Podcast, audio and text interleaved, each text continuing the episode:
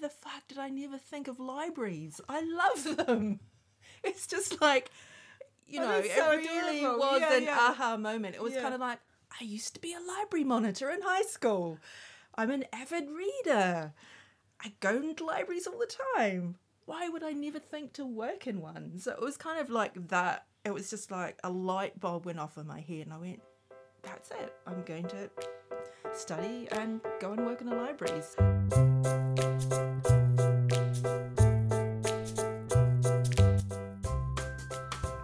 Hello and welcome to Ears Wide Open, a podcast that is a project of the Open Book at 201 Ponsonby Road, the world's most beautiful second-hand bookshop. We are here tonight with the wonderful Kim Tyree, who is the librarian at AUT, the Auckland University of Technology. Hello. Ah, kia ora. Kia ora. Such a pleasure to have you. Thank you very much for having me here. So, first of all, I didn't put this in my questions to you, but um, could you just tell us what it means to be the librarian? It's capitalised, isn't it? It's like Winnie the Pooh. It's, you know. Well, it's interesting when I first met the vice chancellor, he called me the librarian, and it's it's it's quite a prestigious position in many universities, but I tend to work in universities that um, have humble beginnings and are quite young. tech colleges. Well, a lot of them have started their lives as, uh, you know, polytechs or I've worked in Australia for a long time or TAFE, so they have a vocational uh, backstory. And so titles, people aren't so precious about titles. So I found it quite interesting that I was called the librarian when I got here. But essentially, I'm the university librarian, which means that I look after all the libraries in the university and um, lead them and manage them. And so, if people are sitting there thinking, oh, she's busily shelving the books according to the Dewey Decimal System, is that an accurate picture of your daily life as the librarian? Uh, not really. I haven't done shelving for a very long time and I was bad at shelving. I didn't really enjoy it. It's been quite some time since I shelved a book. What I mainly do now is people management. So I've got a big team of about uh, 100 people uh, that work uh, with me in the libraries. So it's it's really a role that's about setting strategy and thinking about what we want to do, you know, what sort of things our members want from us, what what the library kind of means in a modern academic library, uh, those sort of things. And what does a library mean in 2018? So, what is the role, I mean, generally, and then in an academic institution of libraries in this day and age? So I think libraries are important for a healthy society, and really for me they're a, a, like a third place in our community. They're Like a- Starbucks. yeah. yes, That's what they say, isn't it? The third place. Not home, not work. Starbucks. Starbucks Plus, maybe. Yeah. But Starbucks Place. Um, they're a place where people can come together to connect. They can get access to books. And for a lot of people, I mean, we're sitting in this wonderful secondhand bookshop, but for a lot of people, buying a book is just kind of out of their, they don't have the discretionary cash to do that sort of thing. So having a place where you can go and have access to uh, really robust Wi Fi and computers and all that sort of thing. And that's critical these days, isn't it? I mean, libraries as information hubs, part of it is about the internet and that connectivity for people. Look, it's fundamental. A lot of government information, for example, is and uh, health information is only available online. And where are you going to go if you don't have, you know, good internet at home or, you know, even a computer at home? And the reality is, in Aotearoa, there are a lot of people that kind of sit on the other side of the digital divide and they need places to go where they can get that kind of access. So libraries certainly serve that role. But I, I mean, I think for me, the stuff that really interests me about libraries is that that the place where people can go and learn as well. So um, a lot of libraries run amazing community programs where people can go along and learn all sorts of things. And you know, in our library we have uh, a makerspace, which is an ethos around community-led um, spaces where people can come together and use technology to create and make and learn. What sort of things do people make there? I didn't know that was there. Have you got a drill press? I need a drill press for something. Is there a drill press in the library? Uh, we have got a drill press actually. Oh, perfect! Don't thump the table. Oh, we're going to make a book arch here at the Open Book, and we've got to drill through a whole lot of books. That'll be a great library activity. So yeah, I can certainly source one for you. So in the makerspace, we do things like we might have uh, zine making workshops. We uh, in another workshop we got we sourced a whole lot of old computers and things like uh, self issuing machines, old library equipment, and people came together and made new things out of that. We've been running a lot of things, uh, sustainability workshops, that sort of thing. People, you know, these sewing machines and all sorts of stuff in the space, and people can just come together and teach one another you know how to make new things and uh, do different things so And that's dear to your heart, isn't it? I've seen you posting with excitement about sewing things. well it is because i mean the thing about people who work in libraries is that often they have you know creative leanings and um i But odd, you mean? Well there's As a certainly, book person myself, it's all right, you're among friends. there's certainly a lot of quirk in libraries I, i'd have to admit that it's a place that seems to or a profession that seems to attract people that have other lives and they tend to be creative lives because they fit quite well into being creative. So you know we do have lots of kind of authors and uh, artists and all sorts of things in there. And myself i i'm a maker and a crafter so i sew i crochet doodle Yeah, and also a wearer of beautiful tattoos. You have amazing, beautiful tattoos um, on your arms that I can see right now. Thank Do you want to tell the listeners a tiny bit about those? This is a bit off script, but they're Yeah. so gorgeous. So um, I started collecting tattoos. I think I got my first one when I was 30, which was a literary tattoo, actually. So it was Piglet uh, from Winnie the Pooh.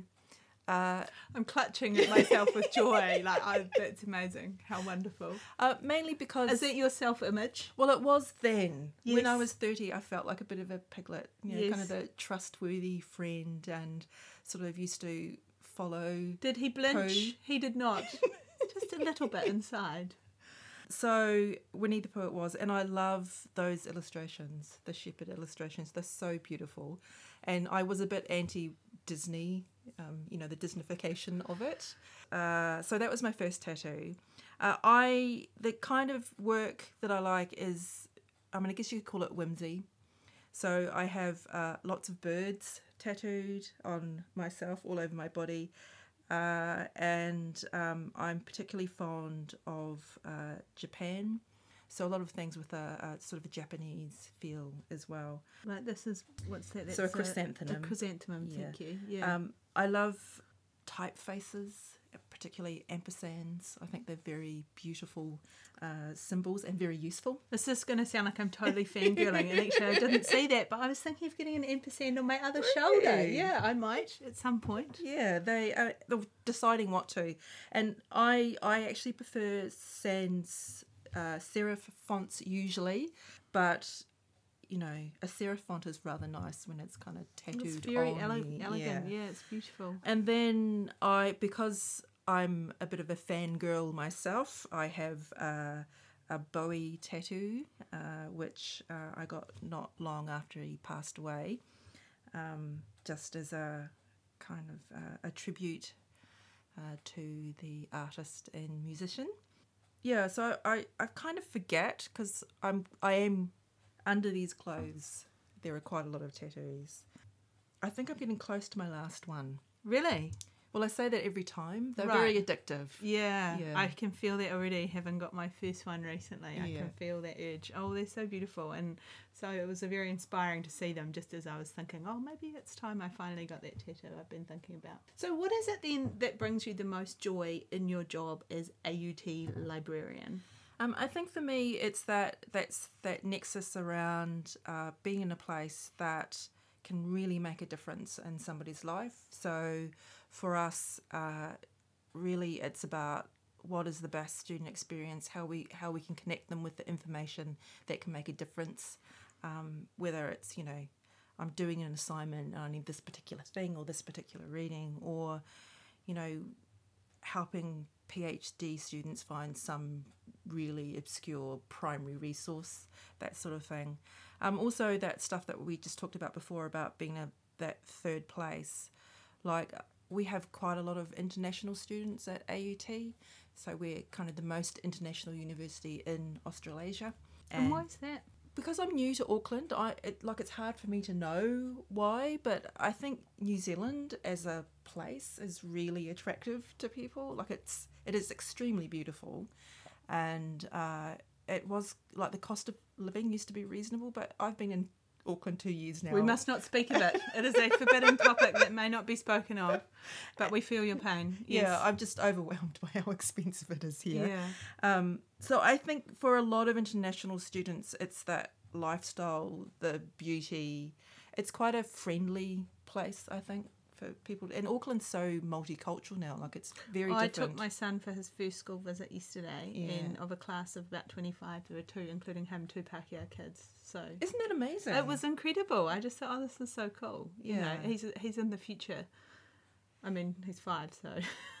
you know. So often, like a, a lot of our students live in quite cramped conditions, and uh, you know that experience of coming on campus and being able to sort of like stay in the library till midnight and be in a place that's warm and safe, and there are other people around. Um, is that shared is- experience. Yeah. How late is the library open? So we're open like during semester um, till about twelve o'clock at night. Cool. Yeah, and on the weekends as well. So, how did you become a librarian? A librarian, presumably, before you were the librarian. It was it was kind of a journey with lots of side uh, journeys. I didn't I didn't originally set out to be a librarian. I when I first left school, I went to uni and started an arts degree, but I was kind of aimless, like a lot of a lot of uh, Children. school leavers and children. Yes, I was a very young 17. Uh, I really didn't have any idea. I knew I wanted to do something in the arts, but I had, I actually just wanted to play in a band like my friends. So really, university probably wasn't the right thing for me then. And of course, I dropped out. And then I had a bit of a break, and I thought, oh, that's I'm going to become a nurse. I like people. Sick people are my favourite type of people. Let me become a nurse. Yeah, awesome. I want to help people, so I'll go and do that. Did that for a year, and then I uh, found out that I was pregnant. So I was quite young and pregnant, Right. And uh, then I took another break to basically look after my baby at the time. Then I moved to uh, Australia, and uh, when my daughter was about three, I thought I'm going to return to study. Went back and did a return to study course that was aimed at kind of women, you know, getting back into uh, university. And uh, I walked past uh, a whole lot of brochures and picked up this brochure that said library studies. And I had one of those kind of epiphanies. I thought, why the fuck did I never think of libraries? I love them. It's just like, you know, so it really adorable. was Yeah, an yeah. aha moment. It was Yeah. kind of like, I used to be a library monitor in high school. I'm an avid reader. I go into libraries all the time. Why would I never think to work in one? So it was kind of like that. It was just like a light bulb went off in my head, and I went, that's it. I'm going to study and go and work in the libraries. Uh, I started a course in a polytechnic, which is a kind of para professional course, and I became a library technician. And I soon So just stop for a minute. So, Yeah. so listeners who are not familiar with it. So, what does that mean? A library technician. So basically, basically, it's a para professional role where you're not a librarian, and a lot of them are doing. Or in Australia, they tend to do a lot of sort of backroom jobs, um, technical services. You, you know, they might be the people that you meet at the counter doing sort of frontline customer service. the people we think of as librarians. often they're but we should ask yeah. them. Excuse me, are you Yeah. a librarian or a library technician? go, I'm a proud library technician because I used to. yeah.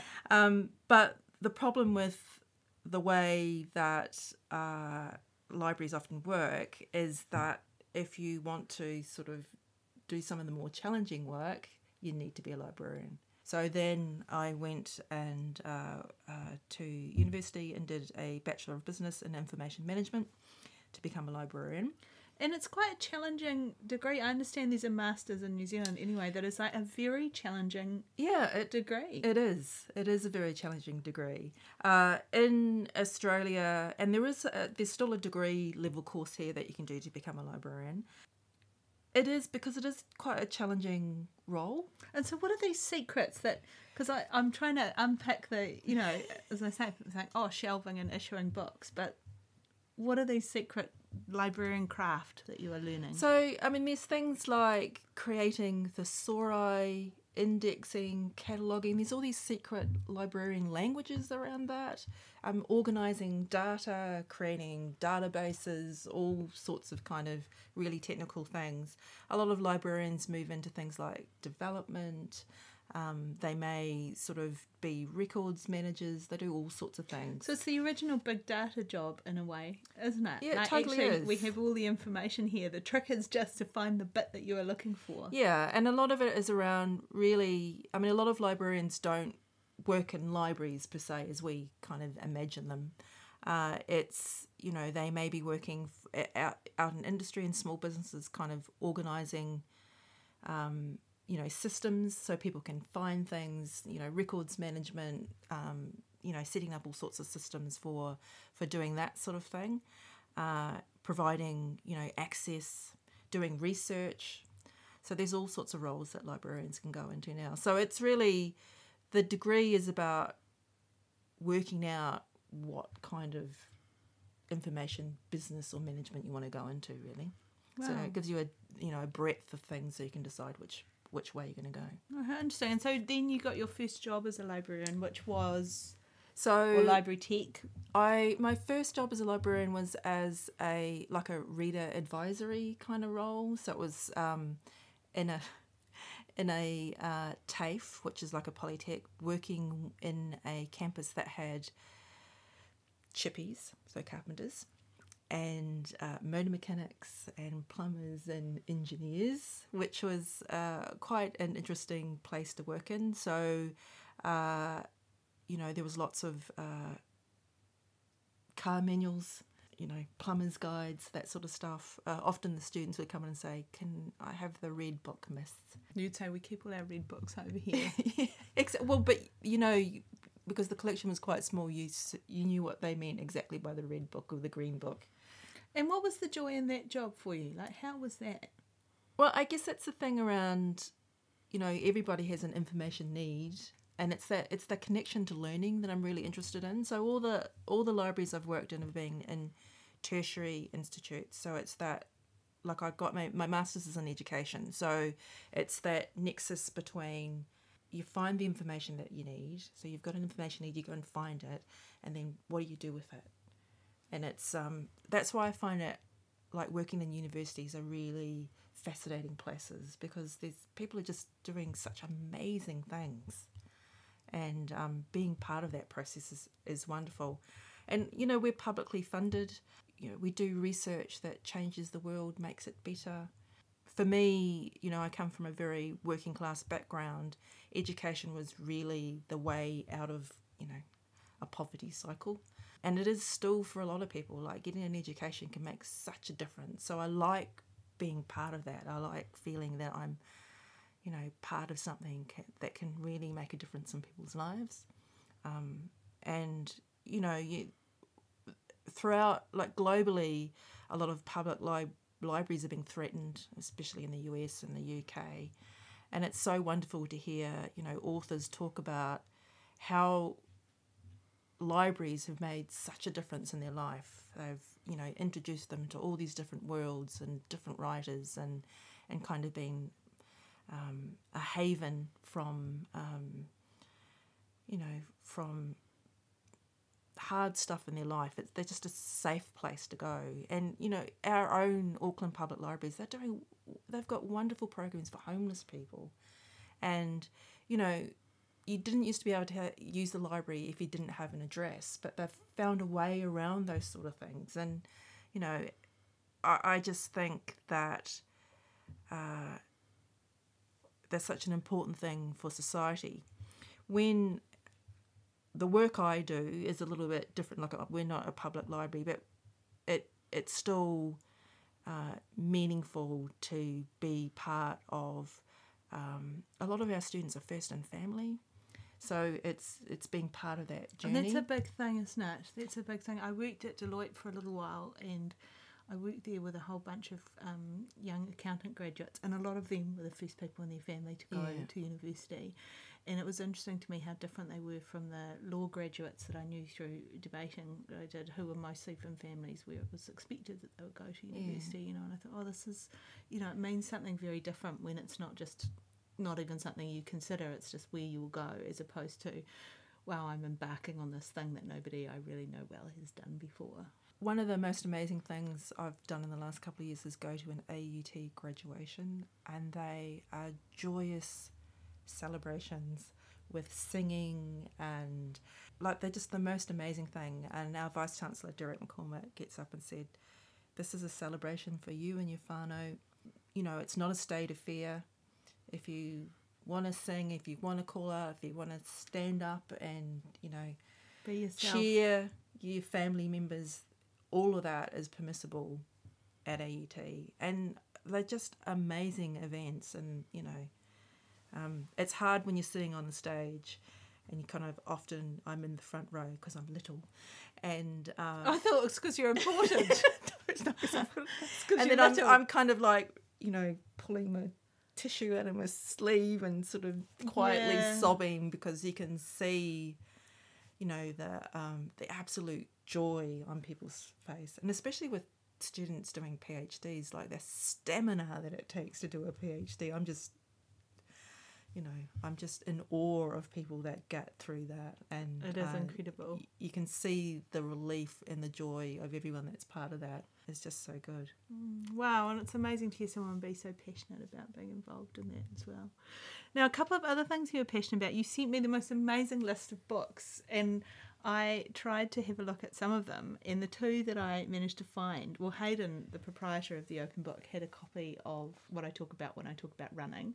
So I had an actual physical copy of that, and I read it, which was really interesting. Is I am whatever the opposite of a runner is, a slug.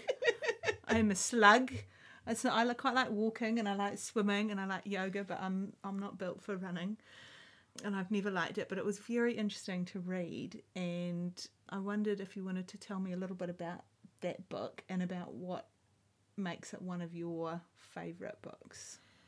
I, I love the way Murakami writes. He's Yeah, I mean, he's Murakami, right? Yeah, So- it, it's so beautiful. But I think because it's a different kind of memoir, so it's structured around something that he's really passionate about, and he's a like he's a long distance runner, and Like he runs a marathon a year. Like Yeah. he's, he's not like he's ins- He's not he's buggering around here, insane. yeah. like he's just. I really liked how he linked the discipline of running and the routine of running with his writing practice.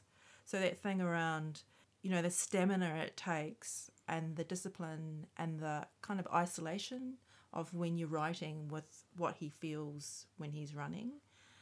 And that thing around um, you know, he said that he's he's learnt the most about his writing from running every day. That discipline of running, and he's not afraid of hard work. And you know, I'm You afraid of well, I'm afraid of hard work. So I'm a poet and I'm a slug. so I think that we can say that these two things are the opposite of being a marathon runner and like a really prolific novelist, right?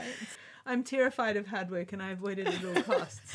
I like I admire his dedication. Like I just people like him, I find incredible. Like, I was just amazed. I thought he says, "Oh well, I must do this every day," and I get up and I run, you know, however many kilometers, and I sit down and I write hours. And of course, you have to if you're going to write long, complicated, amazing novels like he writes. You have to just sit down and do it with a certain amount of. It doesn't matter if I feel it today or not.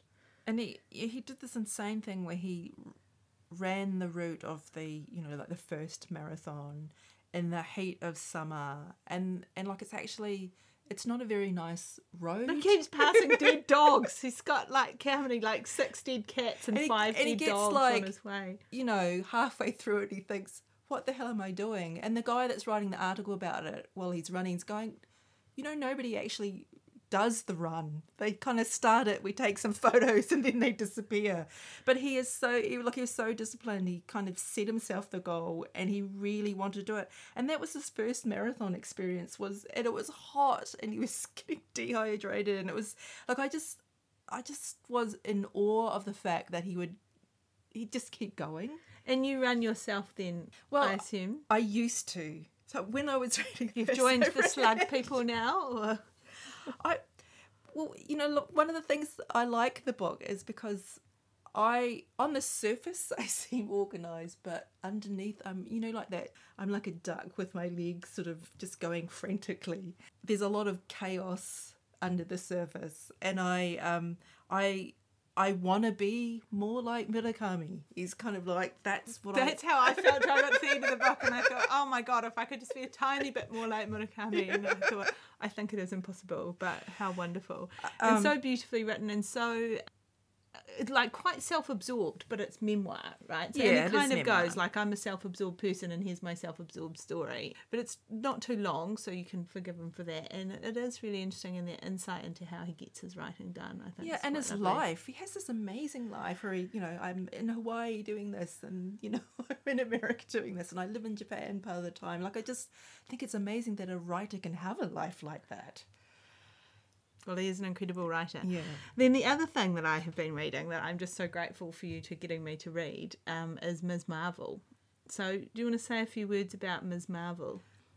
I got back into comics probably about five years ago, and Ms. Marvel is uh, about a teenager, essentially. She's in high school who accidentally becomes a superhero, and her name's uh, Kamala Khan. The thing I like about her is that she is uh, a Muslim, so she has this. She ma- she homemade her costume, uh, and it's Out of her burkini. out of her bikini. It's very modest, but it you know she still looks like a really awesome superhero. For me, it's really. I mean, you've read them. They're really about family and obligation and faith and colliding cultures. It's set in New Jersey. it reminded me, so I'm a massive Buffy the Vampire fan. Yeah, the humor's similar, and isn't the it? humour, but also the young woman searching to define her place in the world and, and kind of own her own power and work through the boxes that people keep trying to put her into and you know save her classmates and, And- how we should solve problems right? and she makes lots of mistakes and you know she's she messes up her friendships and and disappoints her family constantly. But it's it's that insight into i guess the mind of a young adult. But i i actually like the otherness of it as well. So i don't know uh, much about uh, islam. And it's a really wonderful loving depiction of a islamic family in the states as well. So i, I think it's interesting because of that uh, and um, g. Willow wilson who is the writer is uh, um, a, a muslim herself. And you know she they did cop quite a bit of flack for trying something really different in the marvel universe but it's a really positive girl positive as well. Um comic. And Yeah. the art is incredible. It, you know it's it's uh funny.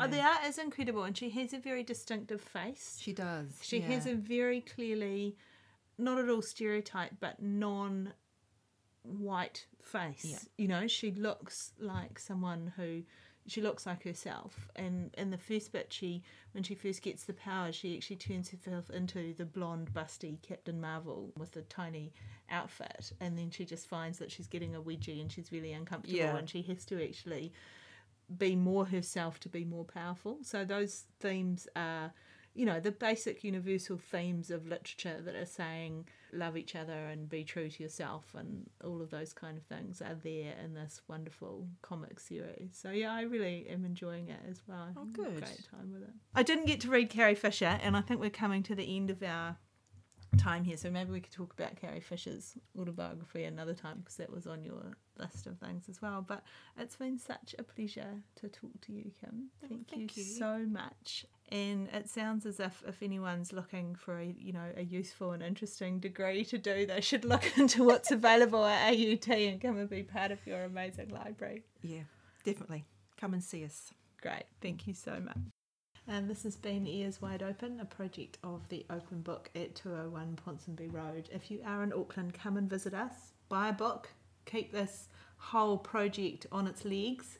Uh, if you're not in Auckland, you can actually subscribe to my book bag and have hand picked books sent out to you in beautiful little packages sealed with wax. So that is also worth doing.